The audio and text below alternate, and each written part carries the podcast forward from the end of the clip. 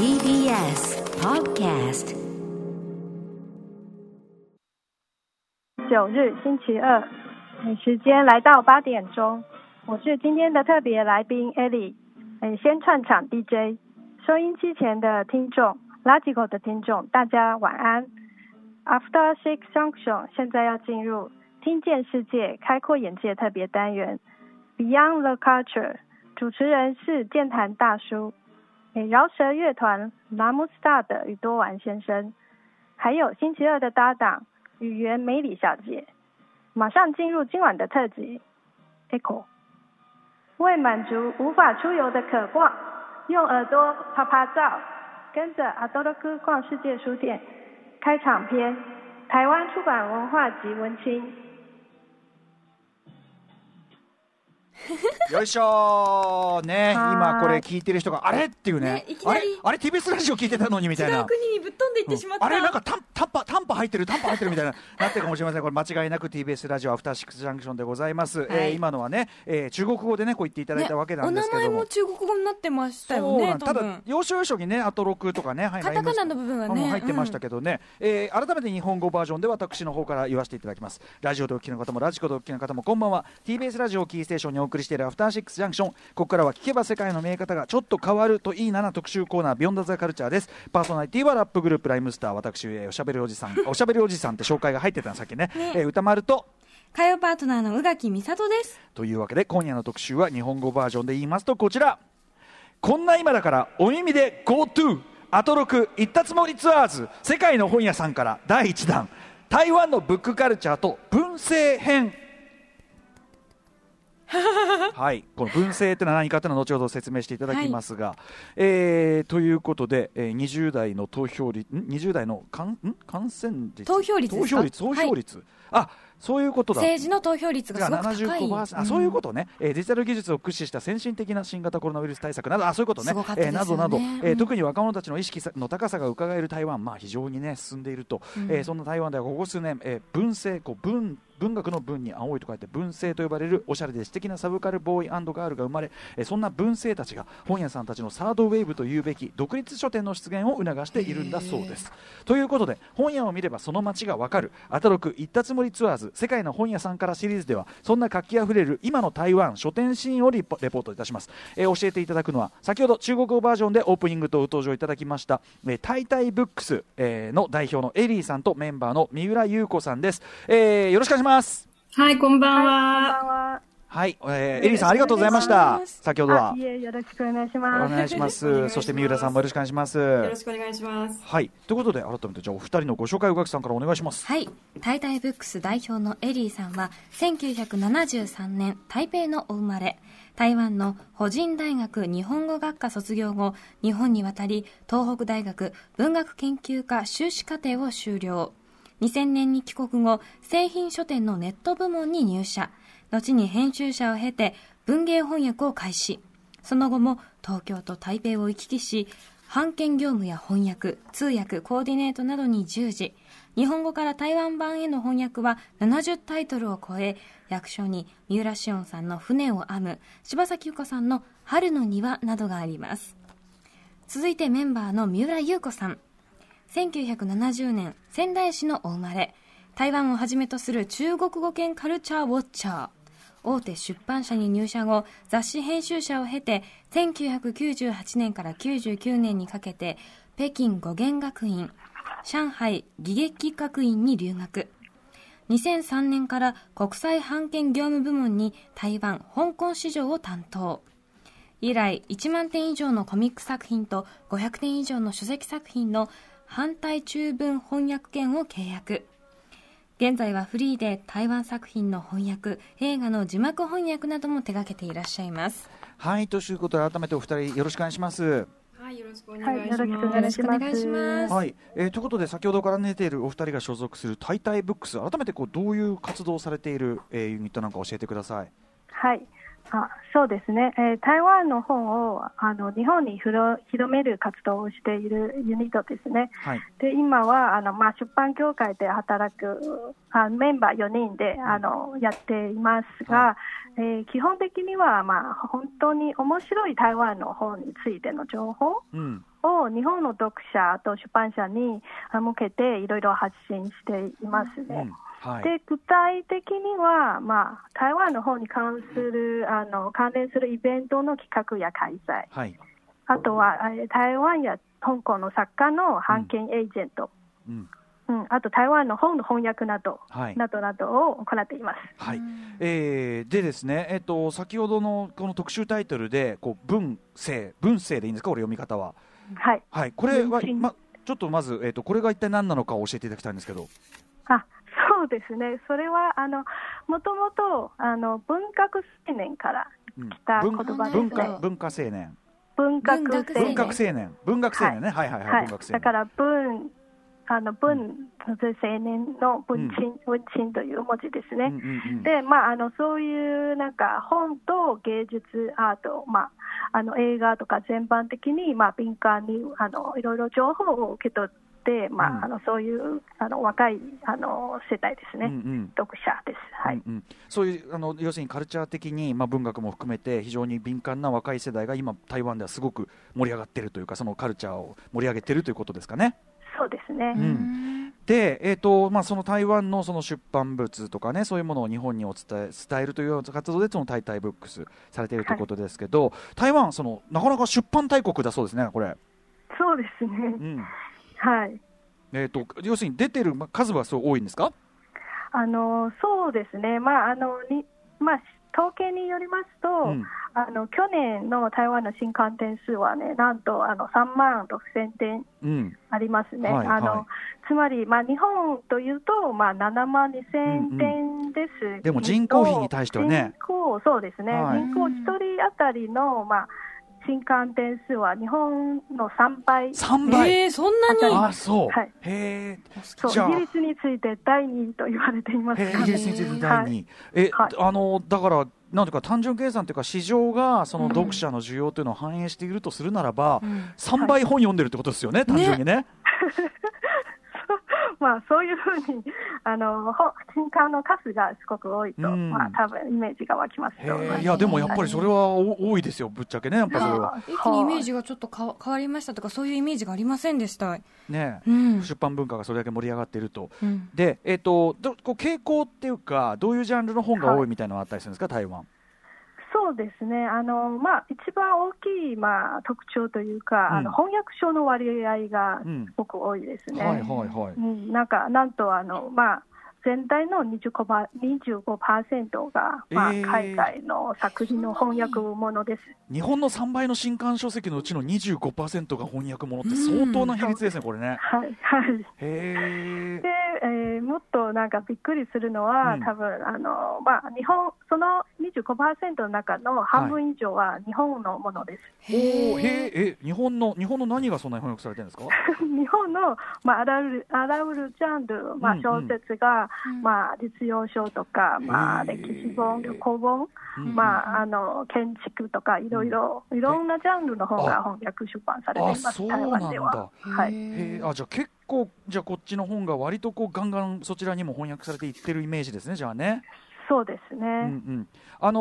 ー、例えば日本だとやっぱ漫画とか盛んですけど、漫画とかも盛んに翻訳されてる感じですか？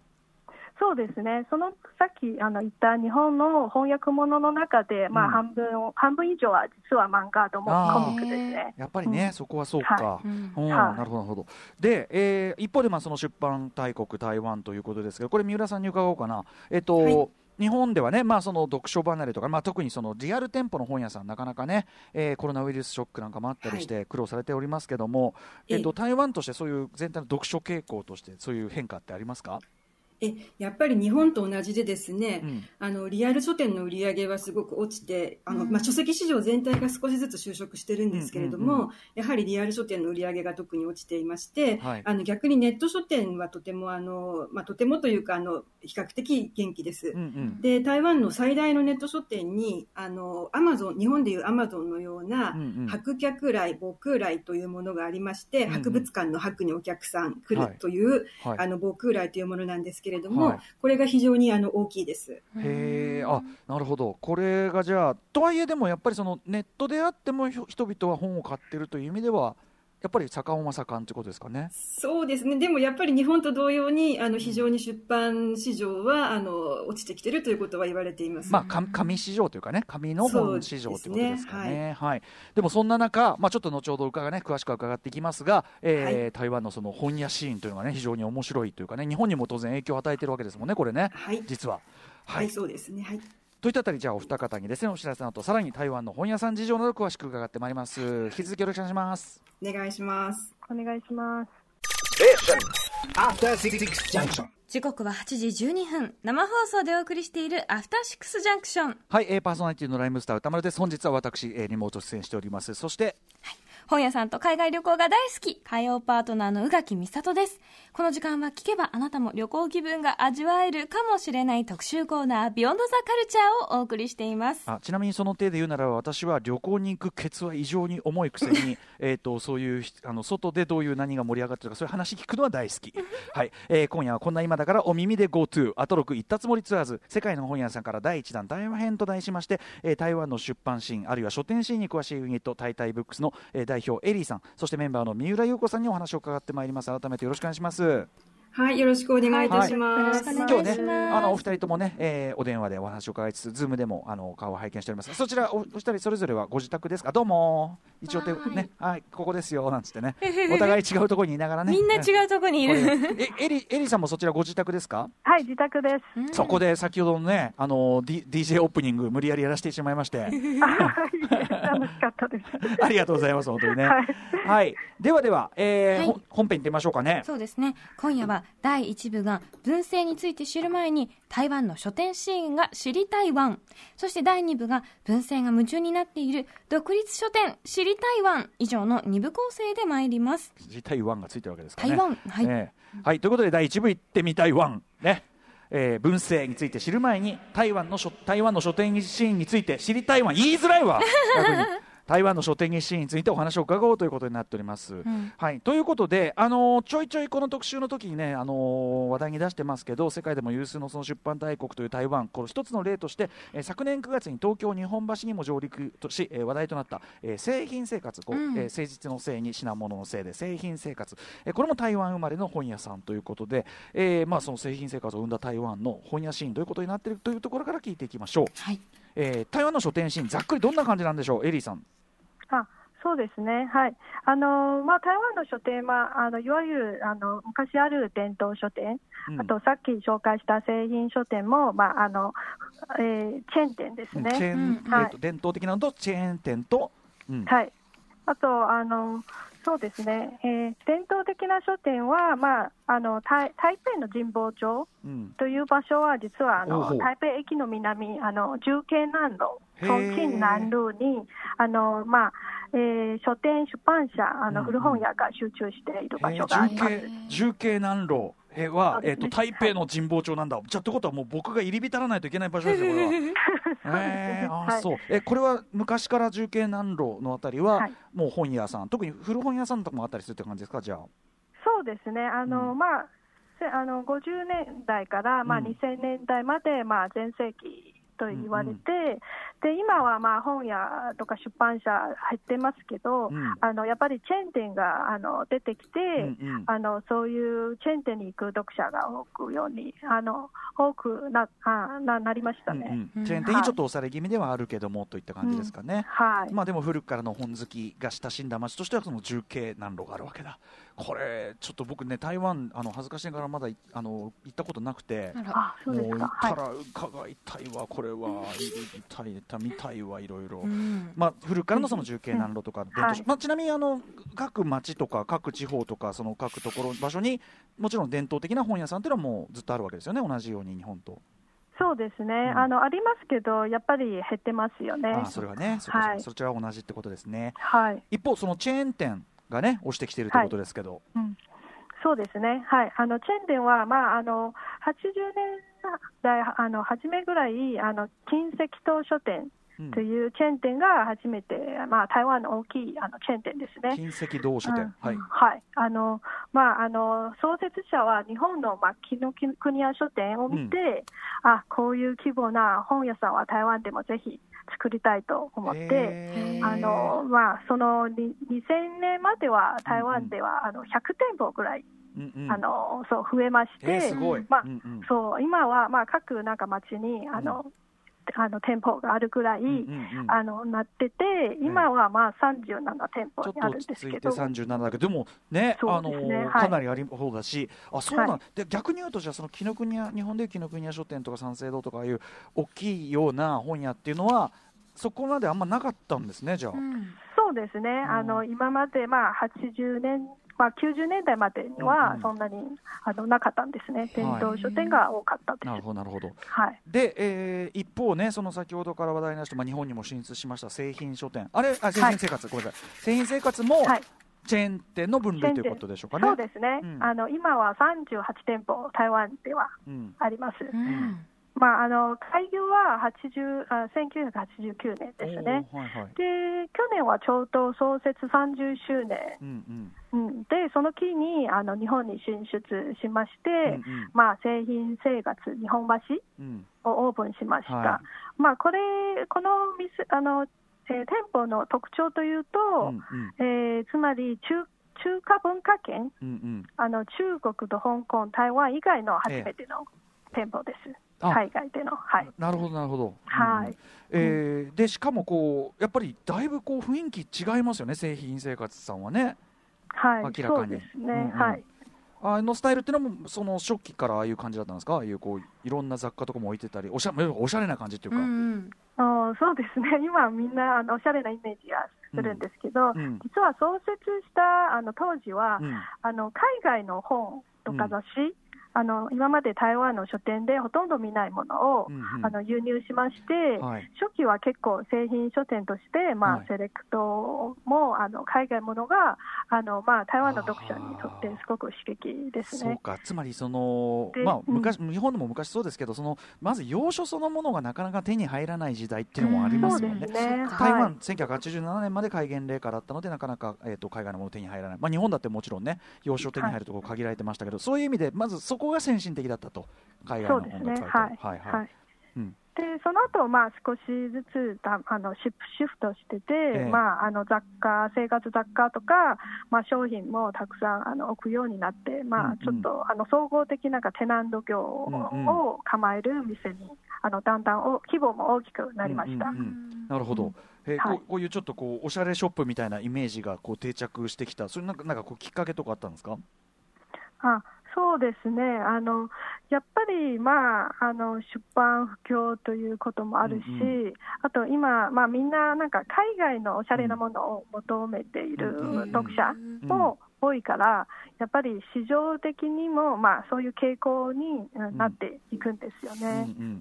なんか何でもその日本のね蔦屋書店あの特に多分あれかなああいうニコタマの蔦屋家電とか、えあのスタイルってもちろん僕らはねあかっけえと思っておしゃれみたいな思ってたけど、かなりその製品生活を割とこう参考にした部分が多いというふうにも聞いてますけど。あそれあのそうな多分ね製品書店を見てなんかヒントをもらいましたっていう話を聞きましたね、うんうん、はい、これはでもやっぱ台湾の方としてはね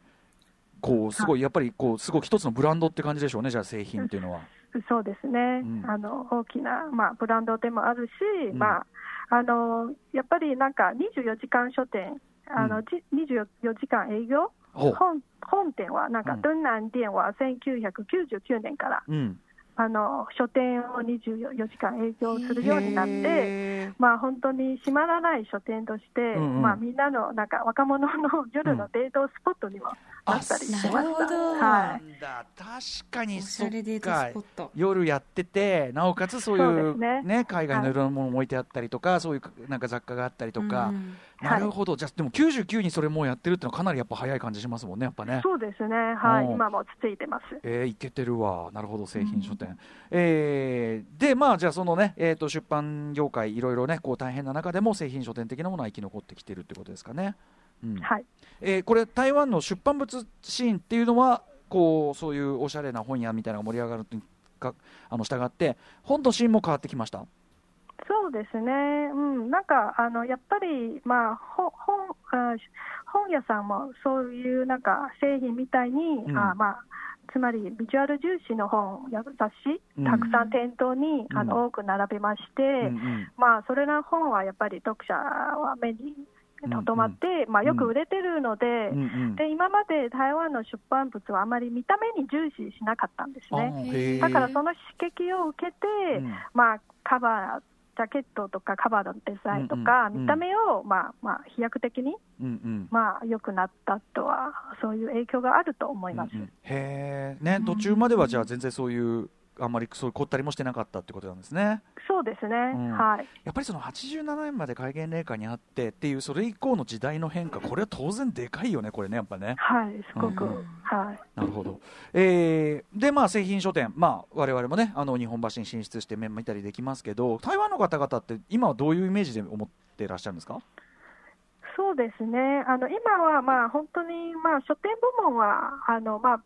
あの店舗によってなんか多かったり、うん、あの小さかったりするんですけど、うん。うん、まあ、やっぱり生活雑貨が多く扱うようになって、まあ、製品生活という形に変わって、ね。そうか。元は製品書店だったのがさっきから言ってる製品生活という、うんうん、そうですね、うんうん、だからまああのそういう書籍セレクトは、まあ、今まで、まあもうあの海外のもの今たくさん入ってきてるので、うんうん、まあ、あのそんなに魅力をあの、まあ、感じるようにあのなあのならない人も、まあ、出てきましたね。なんか要するにこうトータルでおしゃれ展開してるのはいいけど本屋として本はもうちょっと 本屋としてはそのかつてほどいけてる感じではないぞみたいな感じになってきてるということですかね。うん、そうですね。なるほど。あるかもしれないです。なるほど、なるほど。まあ、確かにね、そのトータルでおしゃれ感みたいなのと、マジ分かってる、ね、本のチョイスみたいなのはね、両両立するのもなかなかなエネルギー、ね、はい、ありますもんね。うん、ということで、まあ、今まではその、えーと、お話を伺ってエリーさんにお話を伺ってきたのは、えーと、伝統的な、ね、伝統書店とチェーン書店、まあ、特にその先方というかね、えー、一番パイオニア盛り上がってきたあれとしての製品、えー、書店製品生活お話を伺ってきましたけど、えー、書店シーン実は第3の波がこう来ているということらしくてこちら三浦さんに伺いますかね。三浦さんこの第3の書店シーンの波とは一体何でしょうか？はい、あのそれが独立書店と言われるですね、あの個人経営の書店ですね。うん、はい、それが増えています。これあのー、やっぱすごくちょっとあれですね、まあ全世界的にもシンクロするのかもしれませんけど日本も、あのいろんな状況下で本屋厳しいと言われながらこの番組ではちょいちょいあの小さいあの独自のセレクトだったりとか、えー、いろんな個性を打ち出したそのそれこそ独立をインディペンデント系個人でやられてるユニークな本屋さんというのを紹介してきましたがまさにそういう動きが台湾でも盛んになってきているということでしょうか？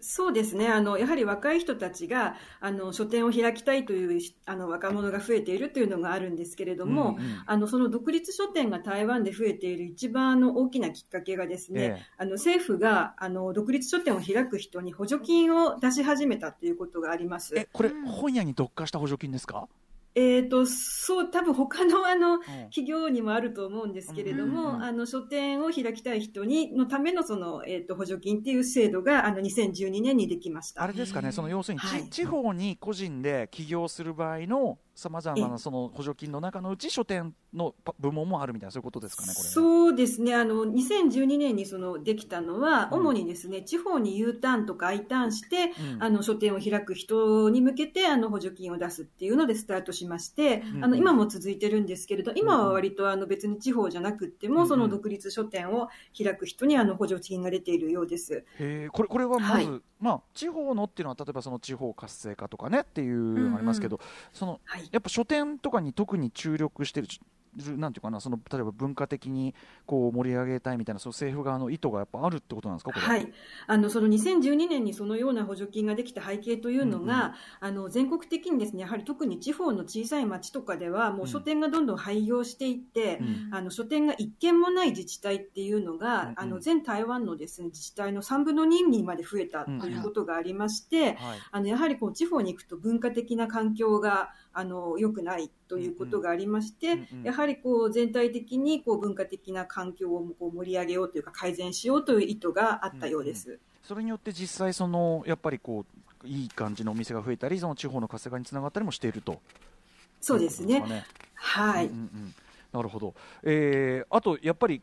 台湾割とこうやそういう時にじゃあやってやろうっていう人も結構多い土壌があるわけですか？そうですね。あの、台湾は日本よりもだいぶあの転職が当たり前ということがありまして、うんうん、あの、まあ、会社でもそうですし、あといろんなあの小さい、いわゆる小商いをあの、起こしやすい環境、まあ、法律とかですね、というのがあるそうです。ですので、割ととりあえず、こう、日本より、こう、日本みたいに一大決心をして会社を辞めて何かを人生をかけてやるっていうのももちろんあるんですけれども、まあ、とりあえずやってみて、あの、続けてみようっていうふうな形で始める人も、あの、多いようです。。でもこれいいっすよね。その、うん、やっぱりこうある街がすごいイケてる感じになるのって、要はすごく地価が高い中心部じゃないところ、本当もともとはその原宿とかねそういうのも全部そうだったわけだけど、うん、終焉部でその若い人たちが、えー、お金をかけずにこうでも面白いことをやってやろうみたいな。でもそれをこう政府としても支援するシステムがあるし、あの機運土壌的にもやりやすい。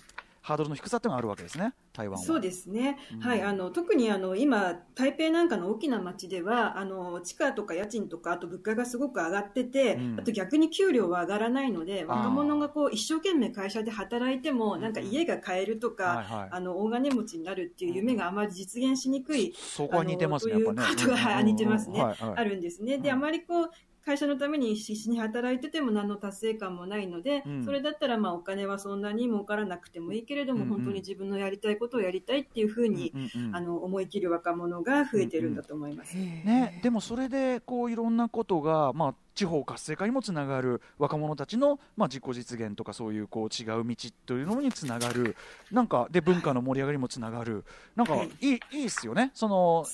そうですね、元になってる問題は一緒でも、なんかその出口っていうところで、なんかすごい建設的なこう出口が用意されてていいなって感じすごいします、ね、そうですね。あのもちろんなんかそのみんなあのこういうやってみるっていうあの文化はあるんですけれども、やっぱ書店っていうのはなかなか経営があの難しいとこもあるので、みんながみんなうまくいってるわけではなく、ね。はい、あの開いたはいいが何年かで閉めちゃうっていうところもやっぱり出ているようです。うんうんうん、まあでもやっぱり、あの少なくともそのなんていうかな文化とかいろんなものが経済も含めて盛り上がる一つのこうなんていうかなこうルートとか道作りとしてはとっても、いいですね、ねなんかね。はい、うん、あのもうそういう政府の後押しがあるというのはとてもいいことだと思います。うん、はい。そしてその独立書店を、まあ、あの開いたりしているというその中心的な動きになっているのが先ほど、えー、オープニングから特集にも言っている、えー、文文政というね、はい、文芸青年の略文政、はい、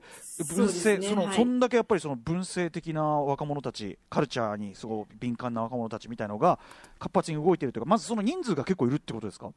そうですね。あのちょっとある程度まあもう流行語みたいなものになって多少こう概念として消費されてしまってもあまりこうちょっと文政と言われるのは恥ずかしいって思ったりする人も多分いると 思うんですけれども。でもそんぐらい、はい、あの浸透してる言葉なんだ。そうですね。あの最初はやっぱりその若者が文学とか映画とか音楽美術なんかを、うん、そういう文化芸術活動に、うん、あのとても興味がある若者というあの意味で、まあ、ライフスタイルの形でこうあの登場したと思うんですけれども、大体それがやっぱりファッション化してというかですね、あの文政というものはこういうものを着るとか、例えば、ま、あの必ずカメラを持ち歩いて あの写真を撮るとか、あの男子だったらこう細いパンツを履くとか、あと黒眼鏡を黒縁眼鏡をかけるとか、ちょっとある程度のこう象徴みたいなものができてくると、みんなそれをこうファッションとして、あの真似するというか、あのやるところまで来たので、うんうんうん、ちょっと本当にその文化が好きだった、ね、あの人々は、ちょっと俺はそういうファッションじゃないぞ、みたいな反発を感じるところまで来たと思います。アメリカでいう、だから10年前のヒップスターとか、そういうね、そういうそうですね。近いものがあるのかもしれないですね。はい、あの、文化版、文化、文系ヒップスターみたいな感じだと思いますね。うんうんうん、ね、なるほど。でも、はい逆に言えばやっぱりそこまでこうなんかステレオタイプなイメージがルフルフして、うん、うんとなんかっていうぐらいなんていうかな、いけてるものとして、ね、一旦こう、時代を、こう、なんていうか象徴する存在になったってことですもんね。そうですね。あの、なんかあの、例えば通販とかですね、あの映画とかでも文系筆枚とか筆売とかですね、うんうん、あの例えば映画を見るときは、文、文、あ、文政、ごめんなさい、文政筆剣とか、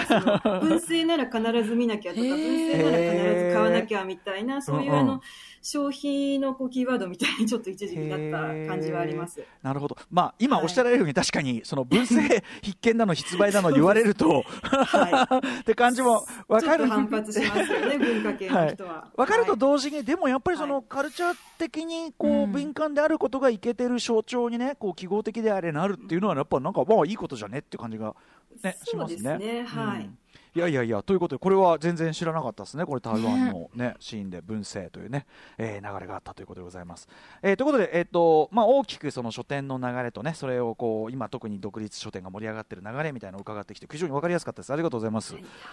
では、えー、2部いってみましょうかね。第2部です。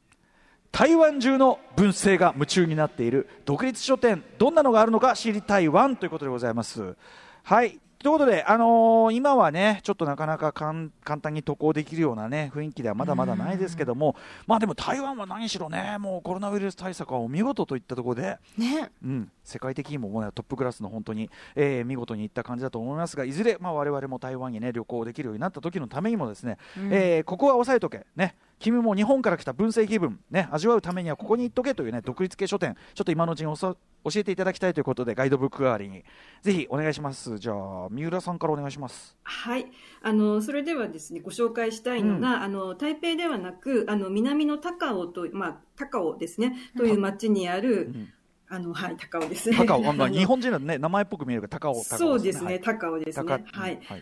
はいはい。で、ここの、あの、三葉書店というところです。で、三は、あの、漢数字の三に、うん、要は余るという字ですね。で、その三葉書店です。うんはい。で、ここ、あの、漢字名は三葉書店って言うんですけど、英語名は高尾ブックスと言っています。うんうんうんはい。で、こちらは先ほどちょっとお話ししました、あの、独立書店が、あの、増えてきた流れを象徴するような、うん、あの、一つの書店でして、はい、あの、何かというと、高尾っていうのは港町でして、もともとこう、このずっとですね、あの、経済はあるけれども、文化はないと言われてきたんですね。うんうん、で、あの、こう、高尾のことを言うときに、あの、ずっと文化砂漠、高尾は文化砂漠ですっていうふうに言われてきたんです。まあ、まあ、でも、そ、まあ、そういうふうに言われがちな場所は、まあ、想像つくわ。そうですね。はい。で、あの、実際、あの、なんか私行ってもあんまり書店とかなくて面白くないなって、十何年前は思ったんですけれども、ええ、そこに、あの、その後ですね、やっぱ地方発見というか、うんうん、自分たちの土地を見直すブームっていうのが2008年から2010年ぐらいに起きまして、うんうん、ここに住んで、ここの高尾出身の若者たちが、やはり自分たちの、うん、あの、町にもち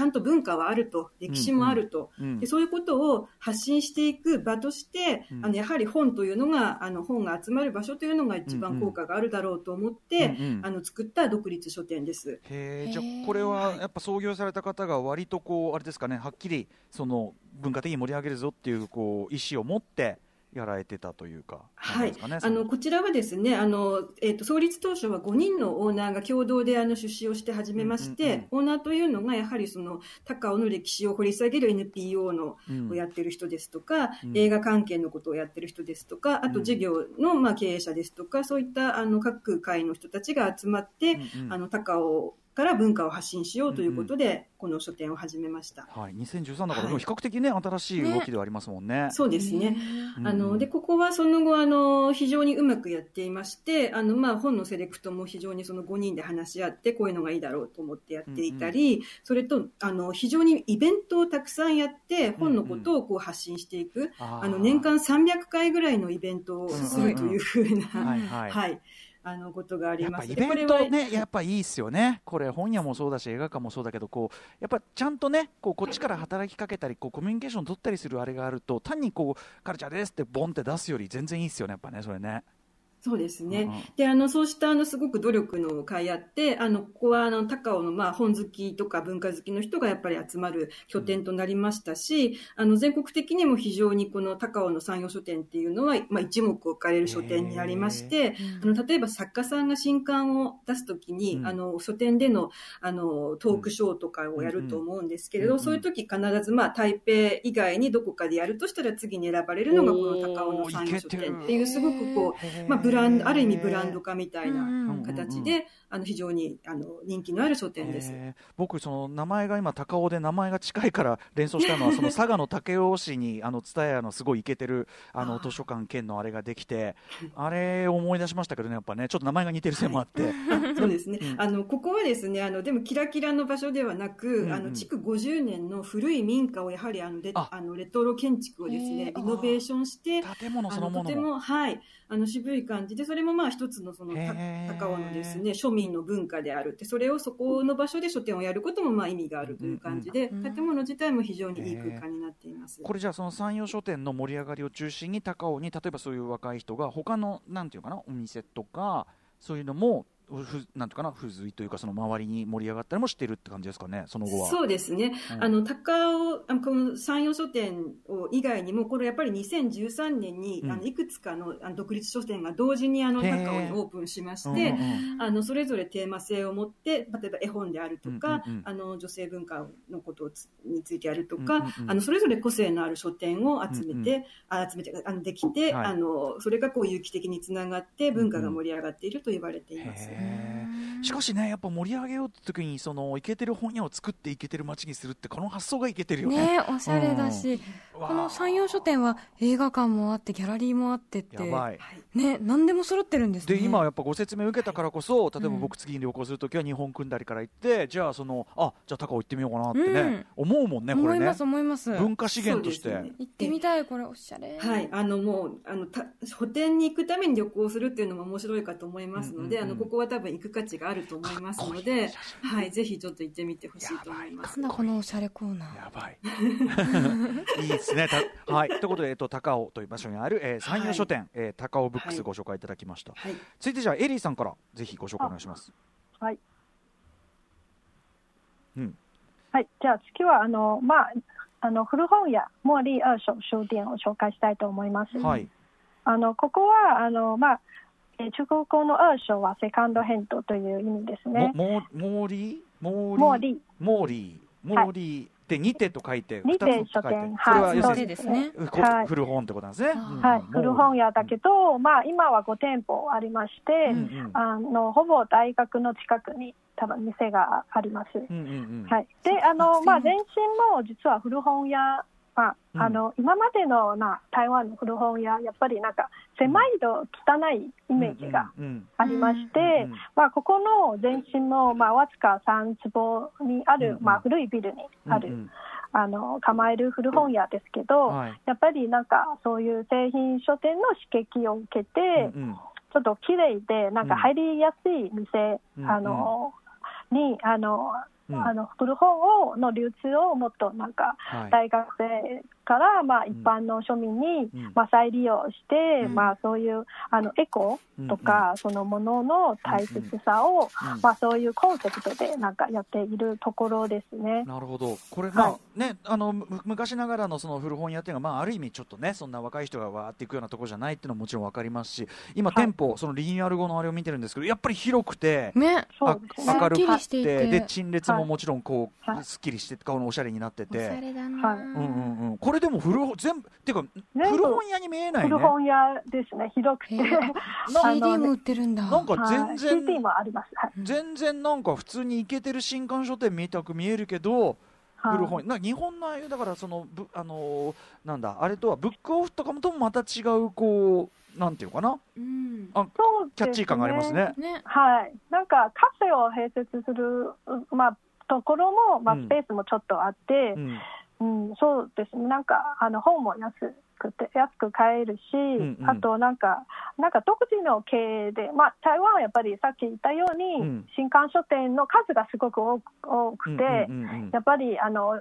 えー、書店から消えるものを、まあ、読者、まあ、またなんかとか売ったりすることは、うんうん、だからそういう古本屋の,、あのニーズもあると思いますね、確かにね、はい、その出版物の数がそれだけ多かったらねやっぱりね、うん、それだけであのなんていうか流通している本が多いわけだから、はい、やっぱもったいないですもんねそれはね。そうですね。はい。毛利、えっ、ー、と、これ、毛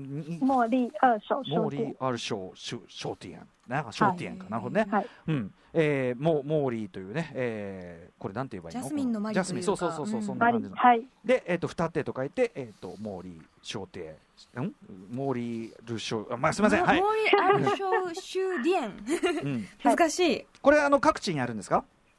あのそうですね、台北は3店舗で、うん、まあ、台中だ高尾 1, 1店舗高尾にまたあるんですね。はい、はい、これ高尾要チェックですね。やっぱつくづく高尾行けば大体これ済むんじゃないかって。な感じがしてきました。おこれいいわ。えー、さらにもう一件ちょっと三浦さんからかなりこれはひねりにひねった 意見があるそうで、はこれはですねでもアトルックのリスナーさんにぜひお勧めしたいというか、ね。はい、あのきっとみ皆さん気に入っていただけるんじゃないかと思うんですけれども、うんうん、あの台湾大学の近くにのあの住宅街の路地にある漫画シックという漫画専門店、うん、あるいは漫画カフェ、漫画喫茶、うん、兼ギャラリーみたいなところです。で、これはですね、私、個人的に世界一入りづらい本屋じゃないかと思ってまして。入りづらい、はい。どういうこと、はい、え、あの、ここ、まず、あの、キャッチで言うとですね、学生街のアングラ漫画喫茶って私は思ってるんですけれども、まずなんでアングラかっていうと、うん、古いマンションというかアパートのですね、地下にあるんですね。本当に文字通りアンダーグラウンドにある、はい、はい、地下にあるんです。で、これ、入り口がですね、看板もなくって、そのマンションにの、あの、え、ー、と、入りドアが1個あの1個だけあってそこに電灯が1個降りていまして、うんはいはい、その電灯がついていたらお店が開いているっていうふうな 明らかにあの、明らかにあの隠れ 知ってる人しか入れない、ね、明らかにそのななんていうか合言葉言ってよからぬものを売ってもらう店みたいなそう。いうムードになって。る非常にすごい入りづらいですね。であのその1階外側に通じてる1階のドアを開けると、うん、そこが真っ暗な地下に降りる階段になっているんですよ、ま、さらにさらにあの、はい、敷居がはいでそのの階段を降りていくと一番底のところにまたドアがありまして、えー、そこは閉まっているんですね。閉まっている閉まってるんです。で、そのドアに18歳未満入店禁止って書いてあるんですね。えー、で、さらにそこは靴を脱いで入るので、そこの靴箱みたいなのがまあごちゃごちゃってあって、私が最初に行った時はそこにこう、ものすごい汚い男子のスニーカーがなんか5、6足こう置いてあったので、えー、うわ、中にどんな感じっていう、あの、すごく入りづらかったです。はい。で、私は最初に行った時はちょっと入る勇気がなくて、一回引き返して。三浦さん逆によく入った本当にマジで。ね、はい、もう。一回聞かして。や,、やめようって思ったんですけど、あ、まあ別に死ぬことはないだろうと思って思い直して、もう一回。本屋に行く覚悟じゃ、ね、本屋に行く覚悟として最大級ですよ、死ぬことはない。本当に、あそこ私、あの、ほ大体あの、あの、入れるんですけれども、そこ、一回引き返したのはそこだけですね。いや、でも、逆に言うと、でも、なんていうか、入るまでの時点で、相当なアミューズメント感ありますね、これね。そうです。でも本当、今、今思うと楽しいですけど、その時は本当に怖かったです、ね、普通に怖いというね。はい、でな中は実際どんな感じなんですか、中を開けて入ると、そこはすごく明るい小さなギャラリーになっていまして、あほっとしました。うん、はい、はい。いろんな、あの、えっ、ー、と、インディーズの漫画家さんとか、もちろん有名な漫画家さんのあの展示をやる時もあるんですけれども、うんうんうん、あの展示会をやったりしています。はい、で、それで、あの、本を売っていたり、あの、漫画とか、うんうん、あるいはジンですね、ジンをいっぱい、うんうん、あの、扱ってらっしゃって、売っていたり、あとは、あの、飲み物を購入することで、うん、あの、そこに置いてある漫画が読めるというような漫画喫茶的な、あ。の、コーナーもあります。やっぱりその、なんかカフェ併設文化みたいな、ちょっとね、はい、やっぱ常にあるみたいですね。すねやっぱりあの、書店というのは、あの、利益が薄いので、うん、あの他のものをくっつけないと続いていかないんですね。なので、あの、台湾の書店で、独立、特に独立書店では、ほぼ、ほぼ必ずカフェがついています。そうか、だからその、単純におしゃれだのなんだのって以前に、その、生き残り戦略でもあるんですね。だからカフェと雑貨はほぼ必ずあります。そうか、そうか、そうか、そうか、そうか。でもね、例えばそういうところでね、雑貨とかもさ、例えば T シャツだのなんだのも売ってれば、僕らとかはほら、あの、直接読めない本でも、お土産としてはね、いろいろ買っていけたりするから、そうです嬉しいですよね、それね。はい、そうですね。はい。置いてある本はやっぱり他の書店では手に入らないものが基本的にはこれ、はい、それだけのハードル、ね、設けてるわけだから。しね、はい。で、ここがもう一つあのアンダーグラウンドと私が呼ぶ言われなんですけれども、うん、ここはあの二人のあの若い男女のオーナーがやってらっしゃるんですけれども、ええ、このまあもちろん揃ってる本もあのオーナーの好みで揃えてらっしゃって、うんうん、あのこの二人が好きな本がいわゆるガロとかアクス系のあ、はいはい、あの、うんうん、まああの、聖林工芸者さん等が出してらっしゃるような割とそういう、非主流と言っていいのか分かんないですけど、まあ、そういう、うん、はい、漫画がお好きなんですね。なるほど。日本で言うと。そういうものを、うん、はい、ごめんなさい。フィーチャーすることが多いと。はい。だから日本で言うと品揃えはタコシェ的な。そうです。だからまさに台北のタコシェと思っていただければ大体想像がつくかと思います。まあタコシェもさ、ある意味さ、あのー、ね、中野ブロードウェイはあのマックスっちゃマックスですから、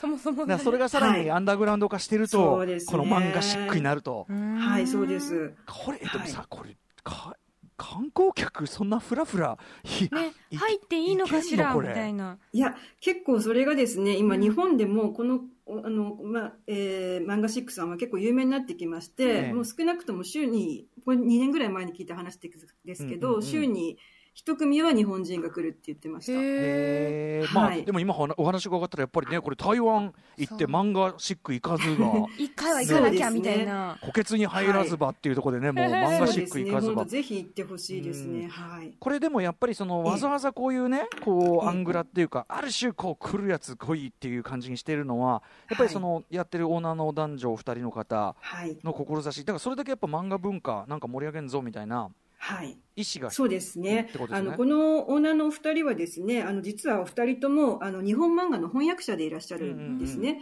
で、あの、もともとあの、漫画をいっぱい翻訳してたんですけど、なかなかあの、みんな本が読まれなくなって、ええ、出ていく本のも減ってるということで、もっと台湾の人に漫画を読んでほしいということで、こういう場を作ったというふうにおっしゃっていました。ちなみに台湾はその画廊的なというか、日本でいう、そういうアンダーグラウンド漫画というか、そういう系譜っていうのはどうなんですか？